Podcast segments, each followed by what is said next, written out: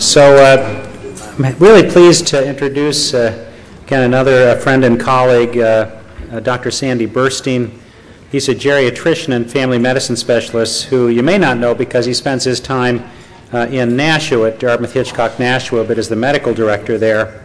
He's also an adjunct assistant professor in community and family medicine at the medical school. Uh, he's uh, served as a member or chair of, of a number of committees dedi- dedicated to improving health care in our region as well as nationally. Uh, he's a member of the American Academy of Family Physicians, New Hampshire Medical Society, American Geriatric Society, uh, served as chair of the Department of Family Practice uh, at uh, the Memorial Hospital in the same department at Dartmouth Hitchcock and Nashua.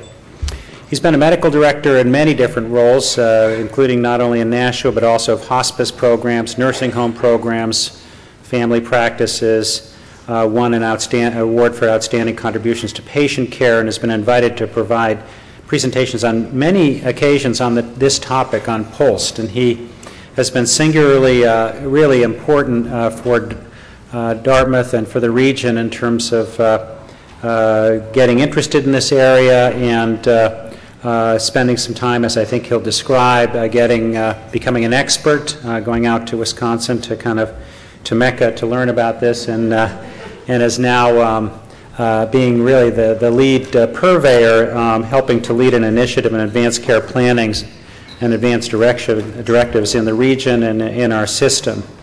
Um, He's uh, also been uh, very helpful to us in terms of a falls uh, reduction program uh, at Dartmouth and was instrumental in getting systematic screening into the medical record, uh, uh, which is really a, a, putting anything into an electronic medical record is like an act of God. So he was able to do that, and, and, and, now we're screening all people over age 65 in the emergency room settings and in primary care, and it's really been a tremendous addition. Uh, he also is active in a number of other areas. Uh, we understand the uh, Amherst uh, uh, New Hampshire Soccer Club Board of Directors. He's also a uh, on the Crotched Mountain Ski Patrol. I didn't know that. that He gave that up. I was like, gosh, okay. So he's given that up. He's, he's keeping on the ground, hopefully cross country skiing and snowshoeing instead. good, great. So I'm really delighted to introduce Dr. Sandy Burstein.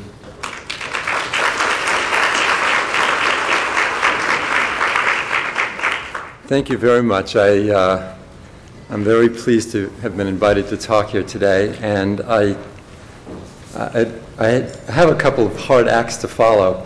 Uh, those were great presentations earlier, and I hope that uh, you get. That I, I, I suspect that many of you know a lot about this topic, but I hope that you glean something from this that's new. So, um, when I was asked to talk about this, uh, and it's in the brochure, I was asked to explain the role of advanced directives, including the appropriate use of the directives over the course of a patient's life after a diagnosis of dementia, or hopefully before a diagnosis of dementia. So, um, but I, as an outline for my talk and for the specific things that I hope that you'll get out of this, um, I want to differentiate between advanced care planning and advanced directives. I also want you to appreciate that the POLST paradigm is coming to New Hampshire. I apologize to those of you who are from New Hampshire, from Vermont or uh, Massachusetts, I will mention about that too. Um, I want you to hear about the evidence from La Crosse, Wisconsin uh, on the success of advanced care planning with the program that you may have heard of as Respecting Choices. Um, I want you to understand the design elements for successful improvement of advanced care planning. So it's not enough to just know about it or to be trained to have a discussion, but if you really want to improve it, there's some design elements that have been proven and I also want you to understand the special importance of advanced care planning for patients with dementia and their families. So, um, so that I understand how much of a mistake I made in, in talking about POLST only, how many are here from uh, New Hampshire? Okay, most of you are. From Vermont? Oh, there's a lot from Vermont. Massachusetts? Okay, and of course, New York. Uh, Bob was here earlier, so, so um, I'm going to test those of you from New Hampshire on your, uh, so Bob, this is a little bit New Hampshire history. Uh, how many from New Hampshire know what happened on May 3rd, 2003? The Old Man in the Mountain. The Old Man in the Mountain. Do you, have you heard of the Old Man in the Mountain, Bob? Have you heard of it? Yes. Okay, so the Old Man in the Mountain His face fell. The old man in the Mountain on our license plate, an icon of New Hampshire, his face fell. So now here's another thing. Everybody knows what our state motto is live free or die. Who said live free or die? And when did he say? Who? John Stark. Who is John Stark? Maverick general from the Revolutionary War, a hero from New Hampshire, said live free or die. In a letter, he was being honored for his role in the Revolutionary War. And uh, he couldn't make it, so he wrote a letter and he sent it to somebody. They brought it by horseback uh, and delivered this letter. And he said, live free or die. Now, what was the rest of the quote? He said, live free or die. Death is not the worst of evils. So I'll ask you, what is the worst of evils? We could talk about that for an hour or more. Someone said Alzheimer's. So to answer that question, I have a quote here from Ira Byock, who wrote The Best Care Possible, published in 2012. And he writes, there are worse things than having someone you love die. More basic, there is having the person you love die badly, suffering as he or she dies. Worse still is realizing later on that much of his or her suffering was unnecessary. So, I'd like to start off by differentiating between advanced care planning and advanced directives. So, I'm going to start with a patient story a case. I'll read you this case. A 71 year old man with severe chronic obstructive pulmonary disease and dementia is admitted to a nursing home after a hospital stay for pneumonia. He develops increasing shortness of breath and decreasing responsiveness over the next 24 hours. The nursing staff calls the emergency medical service, who finds the patient unresponsive with uh, an oxygen saturation of 85% on room air, which is low. The patient had discussed his desire to forego aggressive life-sustaining measures with his family and nursing personnel and completed a medical power of attorney. Although a do not resuscitate order was written, the emergency team was not informed, and there were no orders for respiratory failure. The emergency team inserts a nasal pharyngeal airway administers supplemental oxygen, and transports the patient to the emergency department of a local hospital. The patient remains unresponsive, and his chest x-ray shows large lung volumes with consolidation, consistent, consistent with pneumonia. Excuse me. the emergency, the emergency department physician writes, full code for now, status unclear. The patient is intubated, sedated, and transferred to the intensive care unit. Arterial blood gases show marked respiratory acidosis. That's a case that was written up in Ar- Archives of Internal Medicine. So, what went wrong? Yes? Should have had a portable DNR. Should have had a portable DNR? Something anyone else suggest? Communication. Communication a lot went wrong. Communication is a good summary of everything that went wrong. So there was a DNR order, but it was not communicated within the facility. There was, there was no clarification about what he meant by no aggressive treatment. There was a lack of eliciting patient wishes regarding all the relevant treatment decisions airway management, hospitalization, comfort measures, did the patient receive unwanted care? We don't know. Probably. There was a system-wide failure to respect patient's wish, patient, patient wishes. Thanks. Failure to plan ahead for relevant treatment decisions, and no system for transferring that plan of care between facilities. So, most people die from sudden death from an acute medical event, sudden death from a traumatic event, chronic progressive illness. Chronic progressive illness, yes. So most people would rather die at home surrounded by loved ones, but in fact, most of deaths occur in medical institutions. And most people want to talk about, about this with their doctor, about end-of-life care, but, but very few do. And most people feel it's extremely important that family not be burdened with tough decisions, but have not communicated those wishes. And in fact, most people are unable to speak on their own behalf at the end of life. And most people have not, um, only 25% of people have put those, uh, those wishes in writing. And in New Hampshire and nationally um, have an advance directive on about 30% of the time. So um, I'll pause a moment just to tell, tell the story.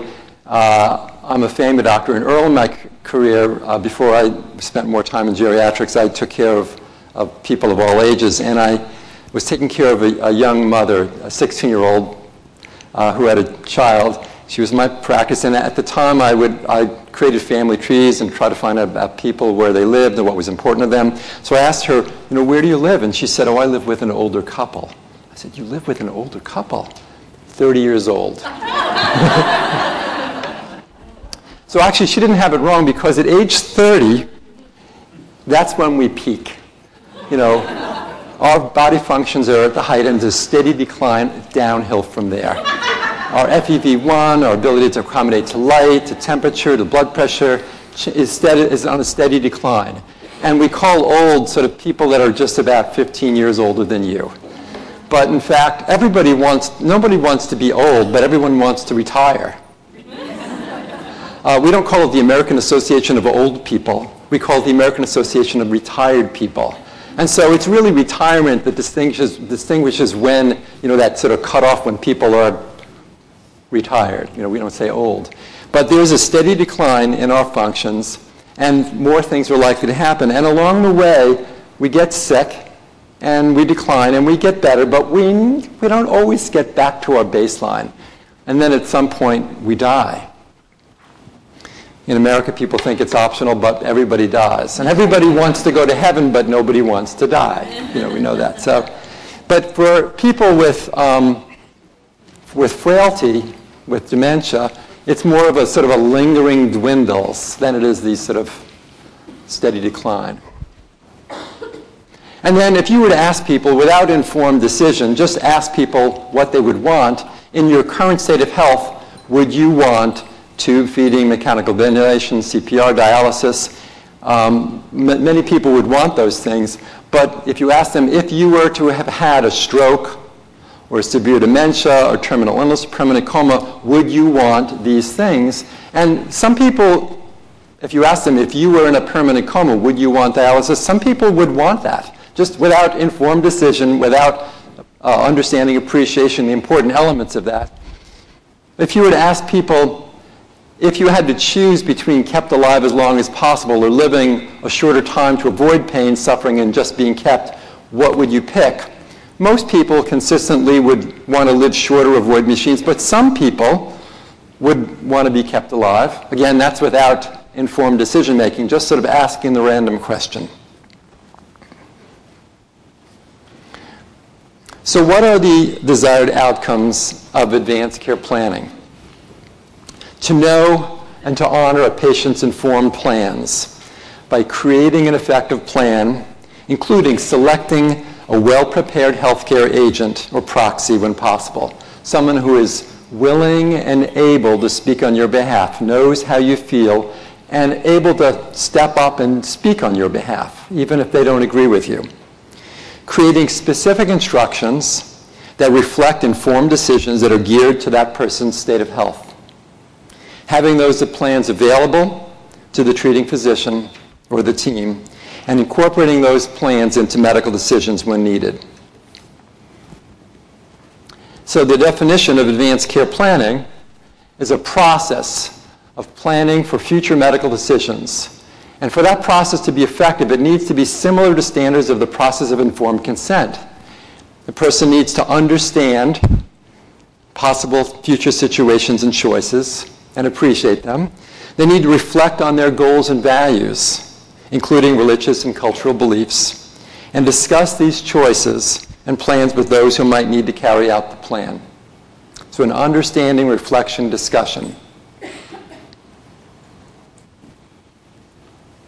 An advance directive is that plan. It's a written document made by a capable person or their surrogate for future medical care regarding treatments or goals of care for a possible or probable event. Now, there are advance directives, and I'll put them into categories of those that guide care or those that represent portable orders. And those that guide care would be the living will or the durable power of attorney for health care. That's where uh, you assign someone to make a decision for you when you can't speak for yourself. Based, and you hopefully have discussed with them your goals and values and the kind of things that you might anticipate. And they would make those decisions for you, and they would guide a physician or a team on your behalf when you lose that capacity. Or those that represent actual orders that can be acted on by a physician, Uh, by a team based on a physician's uh, order. Portable DNR, the pink portable DNR, that's legislated in New Hampshire um, and is recognized if a physician in New Hampshire writes, uh, assigns a portable do not resuscitate, it's recognized all over New Hampshire. And then the POLST, what we call in New Hampshire the POLST, the provider order for life-sustaining treatment, which gives more specific instructions around a number of things about hospitalization or IVs or antibiotics, and which, although it's not legislated in New Hampshire, it's consistent with Ham- New Hampshire law. There is a POLST um, form that has been uh, developed for New Hampshire and which is recognized in communities uh, and, can, and recognized by our emergency medical system here in New Hampshire to be acted on. So there's those that guide care and those that represent orders. And then the relationship of advanced directives to, of advanced care planning, they're only as good as a process of planning. If the person planning doesn't understand, reflect, or discuss their options adequately, the plan has a higher probability of failure. So the, the success of advanced directive is really tied to the quality of the process, just as any decision is tied to the quality of the informed decision. So advanced care planning is a specialized kind of shared decision making. So according to the uh, Institute of Medicine, a good death is one that is free from avoidable distress and suffering for patients, families, and caregivers, in general accord with the patient's and family's wishes and reasonably consistent with clinical, cultural, and ethical standards. So advanced care planning is that process of understanding, reflection, and discussion based on the information and their goals and values, and it helps support a, a means to a better end. So now I'd like to help you appreciate that the POLST paradigm is coming to New Hampshire. And I'd like to talk about sort of the, what, uh, what in, in La Crosse, Wisconsin, they call three phases of uh, advanced care planning.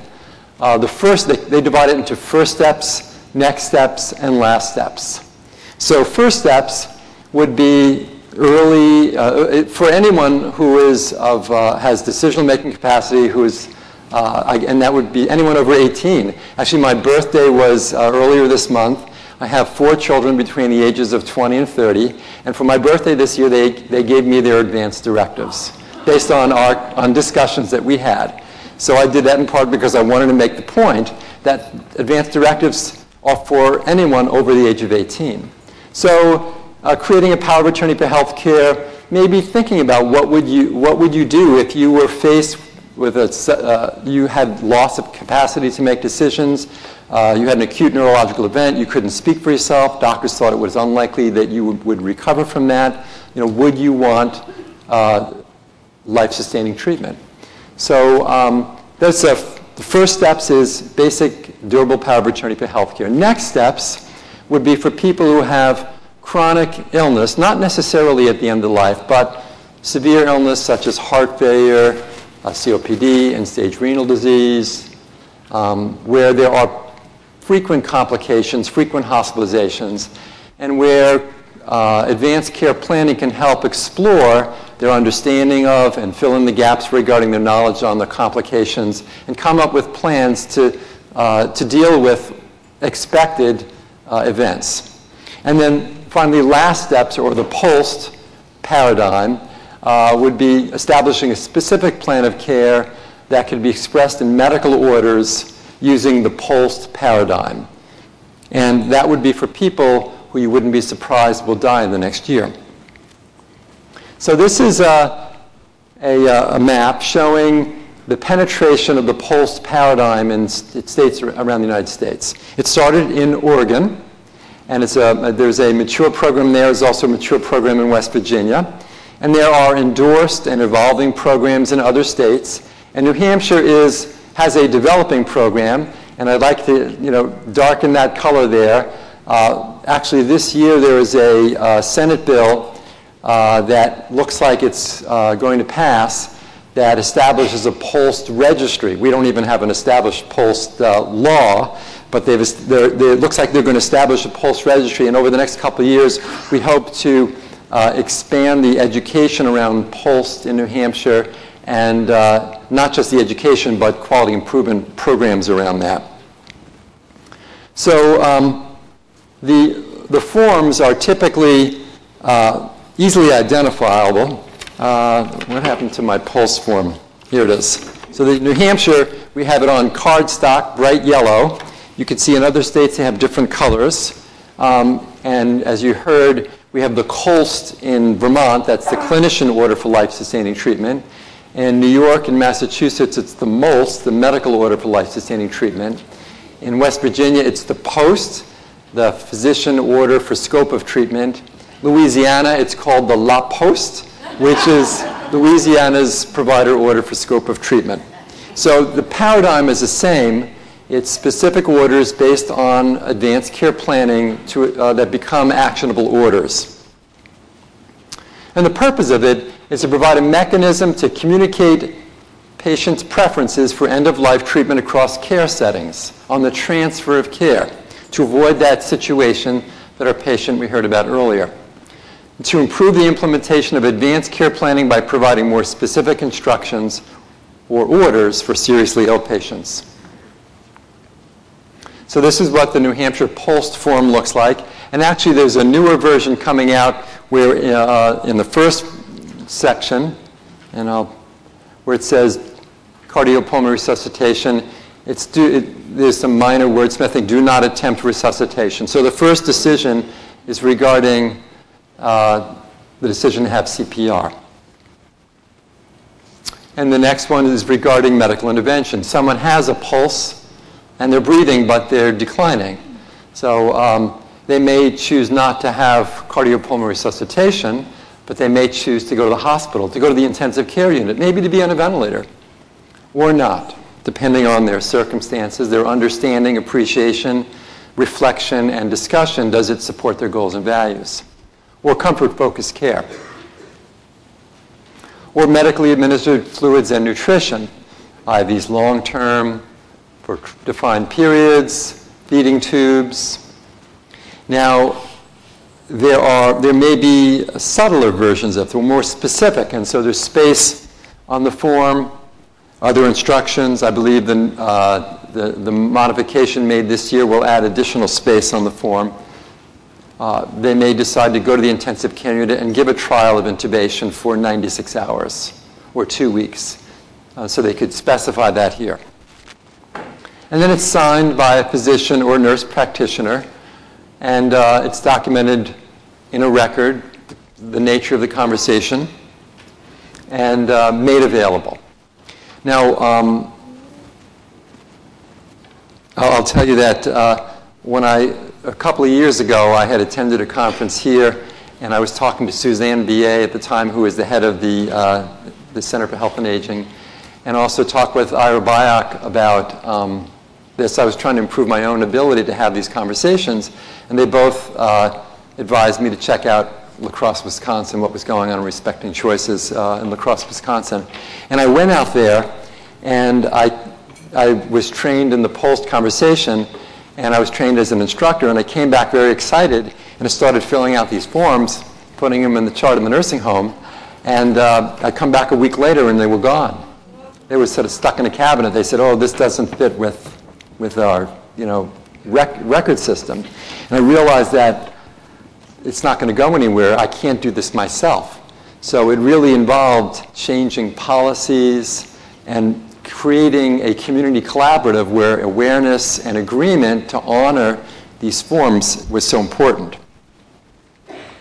So um, what's the difference between the POLST and the durable power of attorney for healthcare? So of course, every adult needs a durable power of attorney for healthcare, but really the POLST is only for those who you wouldn't be surprised will die in the next year. And then the, the durable power of attorney for healthcare is about decisions for a myriad of future treatments. But those are the pulses for specific uh, orders, uh, CPR, hospitalizations, IVs, antibiotics. There's a clear statement of preferences, but these are decisions. The POLST is decisions and orders. The power of attorney for healthcare needs to be retrieved. I'm sure you've experienced this that um, people have a durable power of attorney for healthcare. It's Sunday afternoon, and where is it? And it's during their attorney's uh, you know, office, which is locked. They can't bring it. The POLST really needs to stay with the patient. It needs to travel with them. Uh, there's an interest in having a registry, electronic registry. We're worried about that because if it's not the latest one, you don't know if it's, uh, it could have been changed. So right now, this needs to be with people. It needs to be in the record. It needs to travel with them. And um, so finally, in the nursing home where I work, uh, they finally changed their policy and they started using the POLST form. And I remember we did our first POLST, and there it was in the patient's chart. And that patient went to the hospital. And I was so excited. I said, Wow, did it go? And they go, Oh, we forgot to send the form. and why? Because it wasn't on the checklist. So we changed the checklist. Now the form goes out, and does it come back? Well, most of the time it does. And if it doesn't, we try to find out what happened. So it's meant to transfer that information, and you need a system. You need a workflow. It's not just knowing how to do this. Um, so the power of attorney for healthcare does require physician's order, but the POLST isn't physician's order. And of course, the durable power of attorney for healthcare can only be prepared with an adult who has that capacity to make the decision. And the POLST can be prepared uh, with an adult with that capacity or with their proxy, their healthcare proxy. Again, this is for people who answer the question, you know, would I be surprised if this patient died the next year? And that's not how I introduce this to people. I don't say, like, I wouldn't be surprised you're going to die in the next year, so I'd like to do this. So that's not how we introduce, but that's what I, we think of that um, and often many people in long-term care might fit that description. We don't expect them to, but we wouldn't be surprised, so it helps to decide who are you're going to do this on. Um, I've had emergency room doctors who have seen me present about this, and they want everybody to have this because they want to have this all laid out for them, easy for them. And I, it, you could do that, but you'd be changing your mind a lot because people's situations change. But for people who you wouldn't be surprised, um, this is an appropriate conversation. And uh, National Quality Forum said that compared with other advanced directed programs, POLST more accurately conveys end-of-life preferences and yields higher adherence by medical professionals. So now I want to tell you a little bit about La Crosse, Wisconsin, uh, and the evidence from there.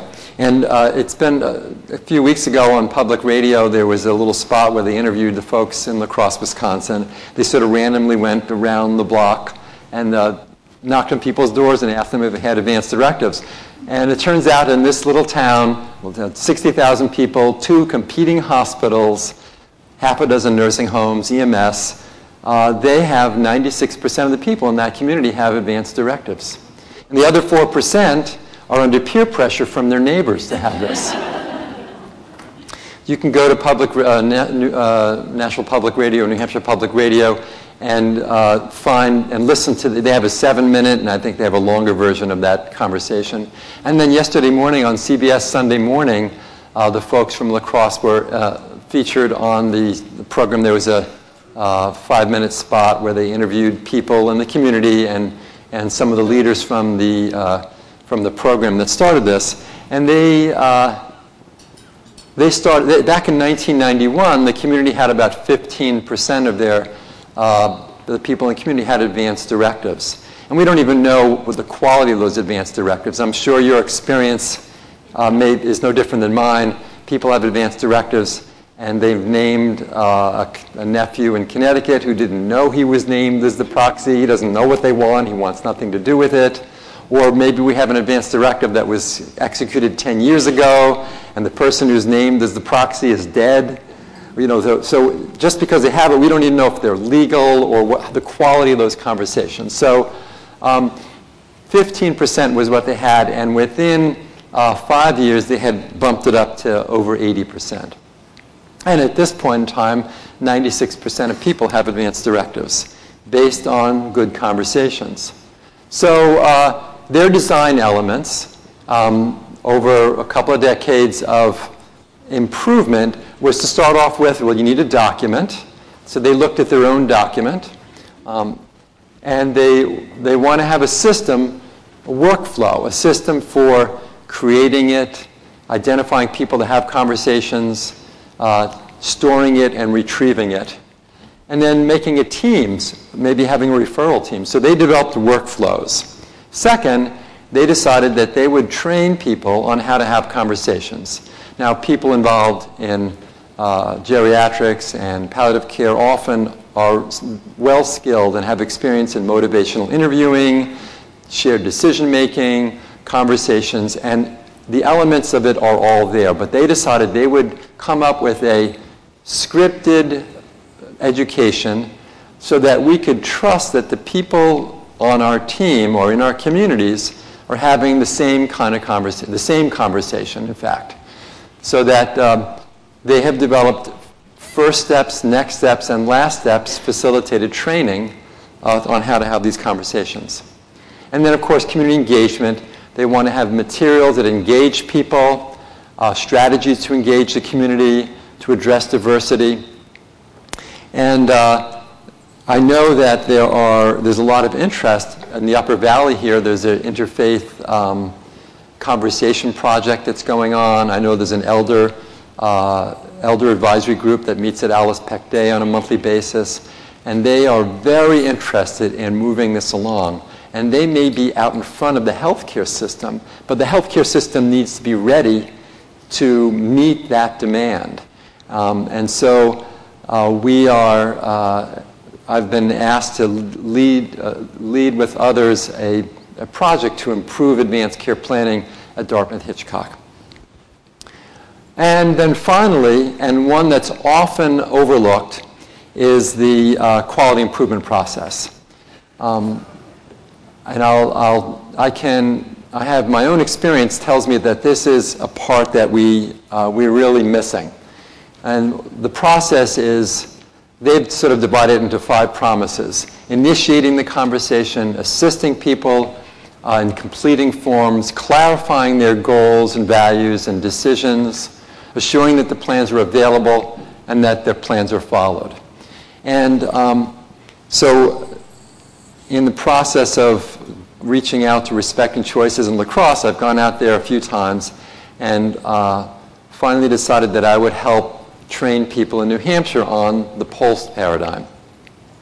So uh, last, last calendar year, we trained 14 instructors around the state of New Hampshire to teach the POLST conversation. And between us, we've trained about 250 people uh, to be facilitators of the POLST conversation.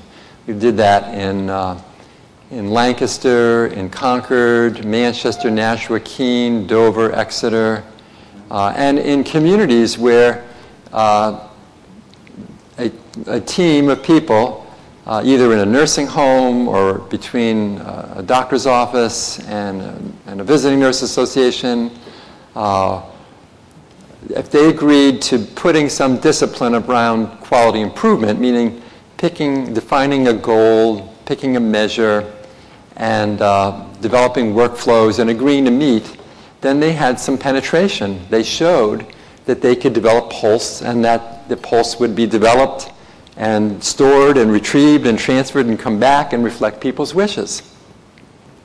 We didn't do any, none of them did any formal studies on the quality assurance around those conversations, but that could be done. But in the large majority of the communities where the training was done, nothing has happened. People came back happy that they learned the skill, but they didn't actually have the conversations. So my experience is that it's more than education. You need to commit to quality improvement. And I think that's something that they did in La Crosse that uh, is an example for the rest of us.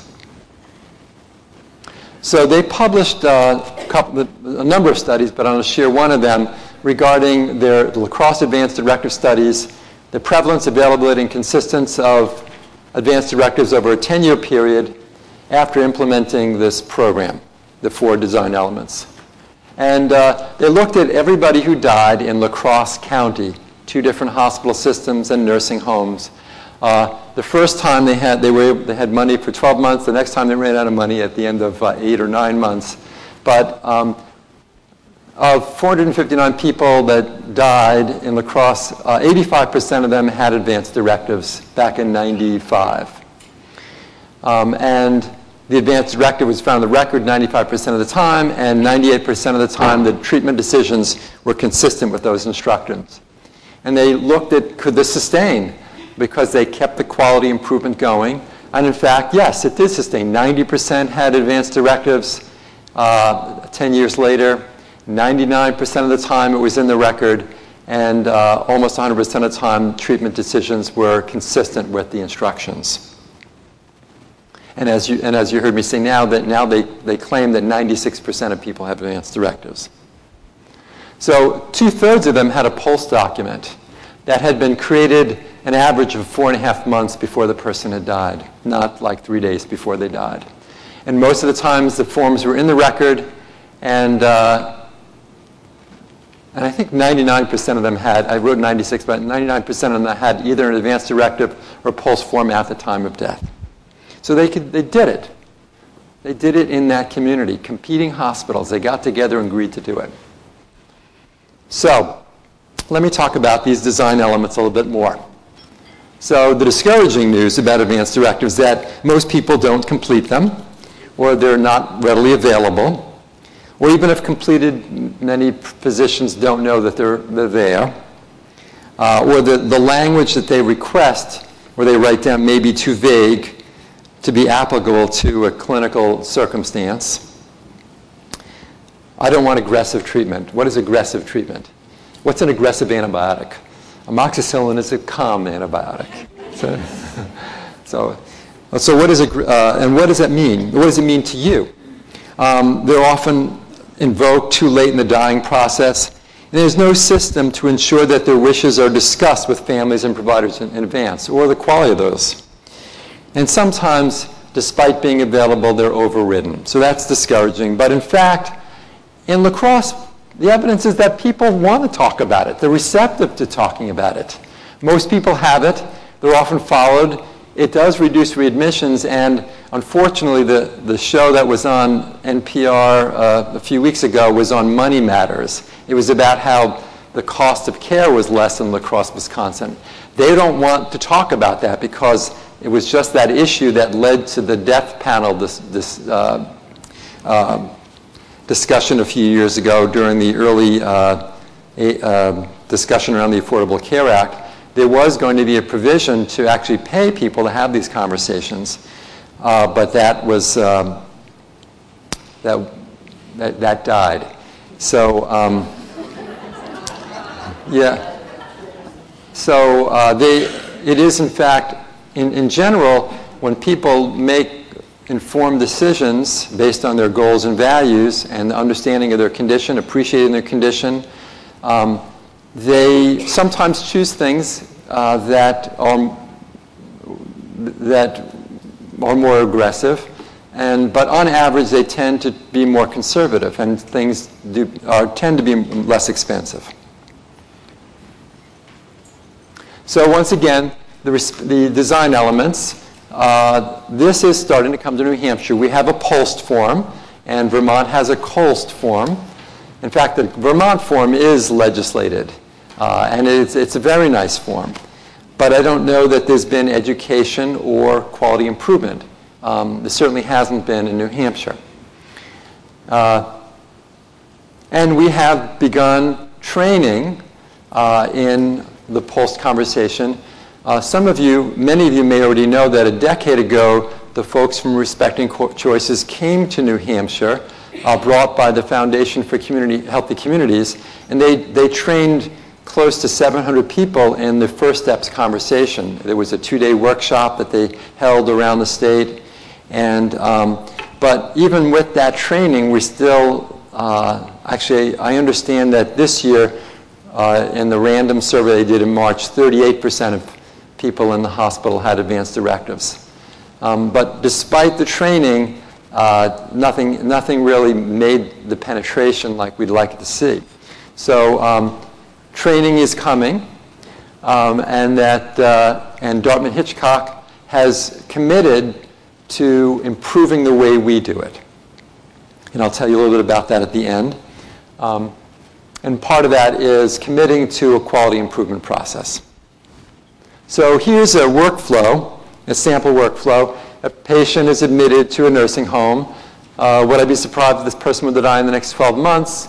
No. So yeah, yes, I would be surprised. So they don't need a POLST. But yes, no, I wouldn't be surprised. So the nurse introduces the POLST paradigm, invites the patient and proxy to meet with a facilitator. Uh, they meet uh, the, with the patient and proxy to begin the POLST conversation, documenting questions for the physician, uh, completing the form.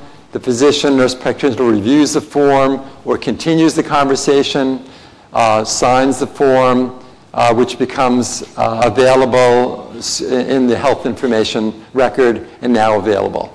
Uh, you, this is just a sample. You, you, need a workflow, though, because if it doesn't work, you need to study it. Um, with advanced care planning, what they've done in La Crosse is that if, if it fails to happen, if they fail to initiate the conversation, or if the conversation isn't good, or if it's not available, or if it's not honored, it's as important an occurrence as a med error. Because unless you take that attitude and investigate and try to solve it, um, it's, ne- it's not going to improve. And then, as we heard earlier, uh, oftentimes you know, what we're obligated to do is to ask if people have an advance directive. So we often say, well, I need to fill out this form. Do you want CPR? Sure, why not? You know, why not? But in fact, we know that's not the way to have informed decisions. So the process that they describe in their training is one they call understanding, reflection, and discussion. What do you understand about your condition? Identifying the gaps. I like the way, Bob, you talk about appreciation. Um, so understanding, making sure that people appreciate their, uh, their condition. Reflection, what have been your experiences in the past with, with your condition, with hospitalization, with someone um, going through, uh, through the dying process? And what did you learn from that experience? And discussion, what matters most to you? What, what experiences is important for you to have? If you had a short time to live, if you knew you only had a year to live, what would be on your bucket list? What do you want to do? What fears do you have about your condition, about your choices? And do you have any uh, religious uh, beliefs that, that guide you in your decision making? So, a process of understanding, reflection, discussion. It's a facilitating process, assessing the decision making capacity which sounds like, if done well, is actually the shared decision making. Inviting people to the conversation. Um, oh, I'd like to invite you to talk about this. Invite the, the healthcare proxy to be there. Introducing the concept of the advanced care planning and the qualifications of the appropriate healthcare proxy. You could do that with the proxy there with a person who has the capacity to make decisions. You say, do you understand about your role as in a, uh, the, the healthcare proxy?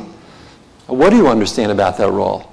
And then clarifying that the role is to uh, have the conversation with the person. They're supposed to speak on their behalf when that person is unable to speak on their behalf and willing and able to speak up when that person can't and, and respect their wishes even if they don't agree.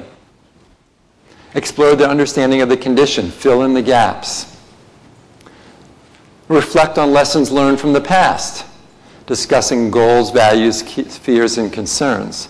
And you can do that in general about advanced care planning, but specifically about cardiopulmonary resuscitation or mechanical ventilation or tube feeds or IVs. Discuss the benefits and burdens of choices in light of information and goals and values. And develop a follow-up plan. It's not a short conversation. Many people who are trained in this understand and appreciate that it could take an hour or more to have this conversation. And it may not be done at the end of that hour. Physicians often don't have the time or take the time to have this. And so if we're going to develop a system that works, we want to develop a training that we can trust so that we know that the conversation's been done well. And that you quality assure on so that you know it continues to be done well. So of course, the ben- treatment's a benefit if it, if that, you know, if it helps you live as long as possible and restores function, uh, symptoms, uh, relieves your symptoms, it promotes your goals and values consistent with your beliefs. But it may be considered burdensome if it doesn't help you live as long as possible, and then in addition, results in more intolerable pain, damages body image or function, is harmful to you psychologically, it's unacceptably costly, or it's inconsistent with your goals and values? Does it help you? Does taking this medicine, does doing this test, does having this treatment help you achieve what you want to do? What matters most to people? So, a quality improvement plan would be to pick something simple. What are you trying to accomplish? So, at the nursing home where I was, we wanted to see how many POLST could we generate in the facility, and then could we make it available to transfer, and does it actually come back? So those are the things we were measuring. So you plan the implementation. Who's on the team? What are the roles? Who's the target population? What's the communication plan? What's the workflow? What are the outcomes? What's the time frame? And then you do it, and then you study it. It's, it's your basic quality improvement. Whether you use the DMAIC model, define, measure, analyze, improve, control, or PDSA, or whatever, lean, committing to a disciplined approach will help us achieve improvement. So yes, I already said we re- we're replicating this in New Hampshire. We have forms. We need to look at our policies. Uh, we would like to, in, I have agreed to work with um, a couple of geriatricians in the Upper Valley to uh, uh, Dr. Dan Stadler and Dr. Margaret Krasnoff to improve and introduce the POLST paradigm um, at the Hanover Terrace. Um, we're going to assemble a team and make sure that their, their, their uh, policies are, reflect this. They develop a workflow. Um, we're going to train people in the conversation, um, develop educational materials, and then study some aspects. They'll pick the target population and improve on. So, of course, um, in uh, dementia, uh, advanced care planning has a special role. And in fact, um, in this month's uh, issue of Health Affairs, there were a number of articles uh, addressing uh, this. Advanced, advanced directives in nursing home stays associated with less aggressive end-of-life care for patients with severe dementia. So uh, it turns out in that study they looked at people who were in nursing homes were less likely to have aggressive care, and people who were not in nursing homes uh, who uh, had dementia were more likely to have it unless they had advanced directives. Or the type of uh, attending physician influenced feeding tube insertions. So uh, even though we know that uh, feeding tubes are not helpful, in fact, they're harmful, um, many people get feeding tubes and they, they studied uh, the physician, the attending physician had some influence on that. It turns out people who had multiple specialists involved in the care versus just a hospitalist were more likely to have feeding tubes. But the, the, th- the reason I'm pointing out these articles is that all of the articles in their last paragraph and conclusion, they all said it underscores the importance of advanced care planning in dementia. So the common thing in this was the importance of planning for something that you know is going to happen. So there are predictable things that happen. It doesn't happen to everybody, but in the end, cardiopulmonary arrest does happen. There's a cognitive decline. There are feeding problems, behavioral issues, risk of delirium, risk of pneumonia, falls. These are all predictable. And the importance of, an early diagnosis of dementia, of education. The Alzheimer's Association, the Center for Health and Aging have resources that help families understand what to expect. So you have this, you, you know what's going to happen, and it's denial to not plan. Oh, to plan for what you know is going to happen. So what do you understand about CPR? Well, first, would, would it be okay if we talked about it? And then, uh, what do you understand? Will people understand what they see on TV? On TV, 70% of people survive CPR. But in fact, fewer than one in five patients for whom CPR is attempted will leave the hospital alive after an average hospital stay of two weeks. And then over 30% of those will go to nursing facilities. But in fact, for people who are in long-term care facilities, less than 3% survive the CPR attempt. It requires transfer to the ICU, mechanical ventilation, there are broken ribs. There may be result in decline in mental function. So there are educational materials that can be provided. Now this is just CPR in general. This is not for patients with dementia. This is just people who are uh, in the hospital or uh, in a nursing home. And actually for people who are in hospital, there was a study that uh, documented the percentage of patients surviving with good neurological function or minimal deficits. And they sliced it and diced it in a number of ways. Here's one of the slices that showed that the older you were, the less likely you were that you were going to have survive with good neurological function. So even those who survive may not be the same. So it's, uh, it looks like at best uh, 12% uh, and at worst 4%.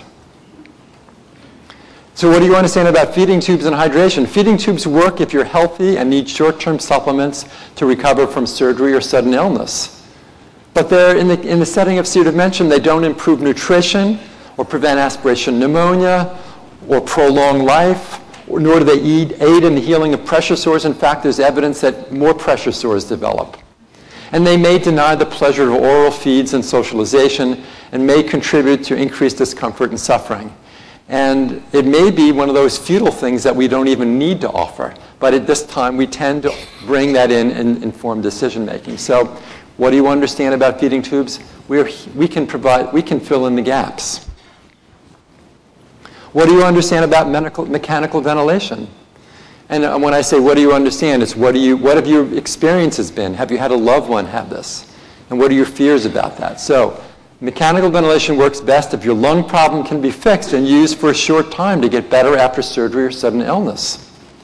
It does not work well if your body is shutting down from long-lasting health problems. So, you know, people say, Doc, will I be able to play the violin after, I, uh, after this operation? Of course you can. Well, it's great. I never could play the violin before. So it's not like the operation or mechanical ventilation is going to make you better than you were. You're starting off where you were, and you're not going to be as good as you were before. And after 48 hours of mechanical ventilation, there's an over 50% mortality at one year. Of course, that mortality goes up the older you are, especially after one week of mechanical ventilation. There's a higher mortality if there's a pre-hospital functional status with at least one uh, problem with uh, instrumental activities of daily living and most survivors require caregiver assistance at one year.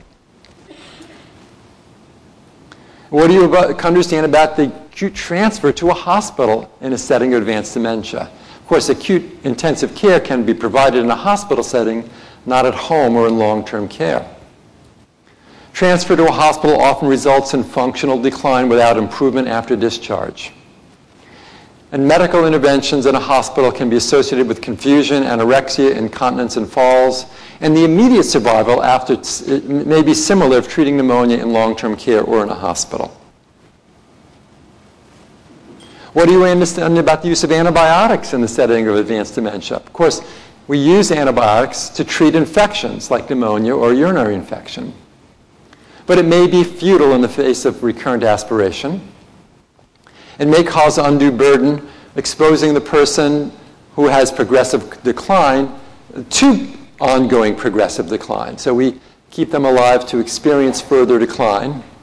It may cause discomfort if IV is used and restraint is required, and may not actually aid in the long-term survival or symptom control.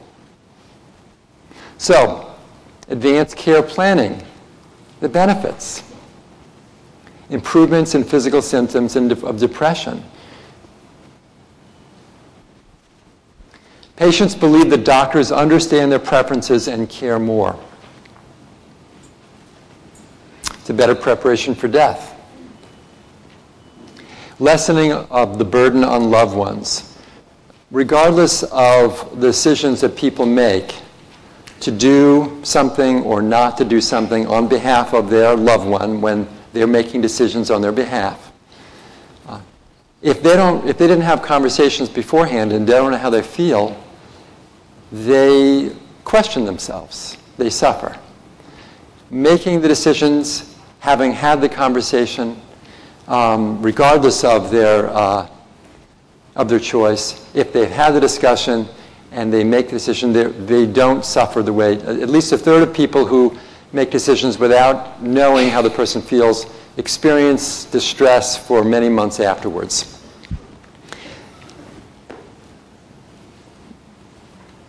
and establishes the basis for ongoing uh, communication. So, um, I hope that I achieved these objectives, uh, differentiating between advanced care planning and advanced directives, let you know that the POLST is coming, the COLST is here, that uh, quality improvement, a form, uh, facilitated conversations that are standardized, uh, and that quality improvement is important to that and that has special importance for advanced care planning with patients with dementia and their families. I just want to share with you, this is the vision that we've created for improving advanced care planning here at Dartmouth-Hitchcock, and which we hope to spread around all of the community practices around New Hampshire. So with our patients, their loved ones, and our communities, we will build a system to support meaningful conversations about what matters most in life for a time when patients are unable to speak for themselves. That's our vision. And we'll realize that by developing strong relationships and communication with our patients, their loved ones, and our communities. By facilitating meaningful conversations about what matters most in life to patients and their loved ones. By helping patients to make informed decisions about their future health care based on their goal, own goals and values. By assisting patients in the developing of clear plans for care for a time when they are unable to speak for themselves, including end of life. By building a system for maintaining, retrieving, and following our patients' advanced care plans in order to honor their choices, and by continuously improving the process of advanced care planning to reflect the changing environment of health and healthcare experienced by our patients and our communities. So thank you for listening. I'm happy to uh, uh, take questions now or during break. So, yes.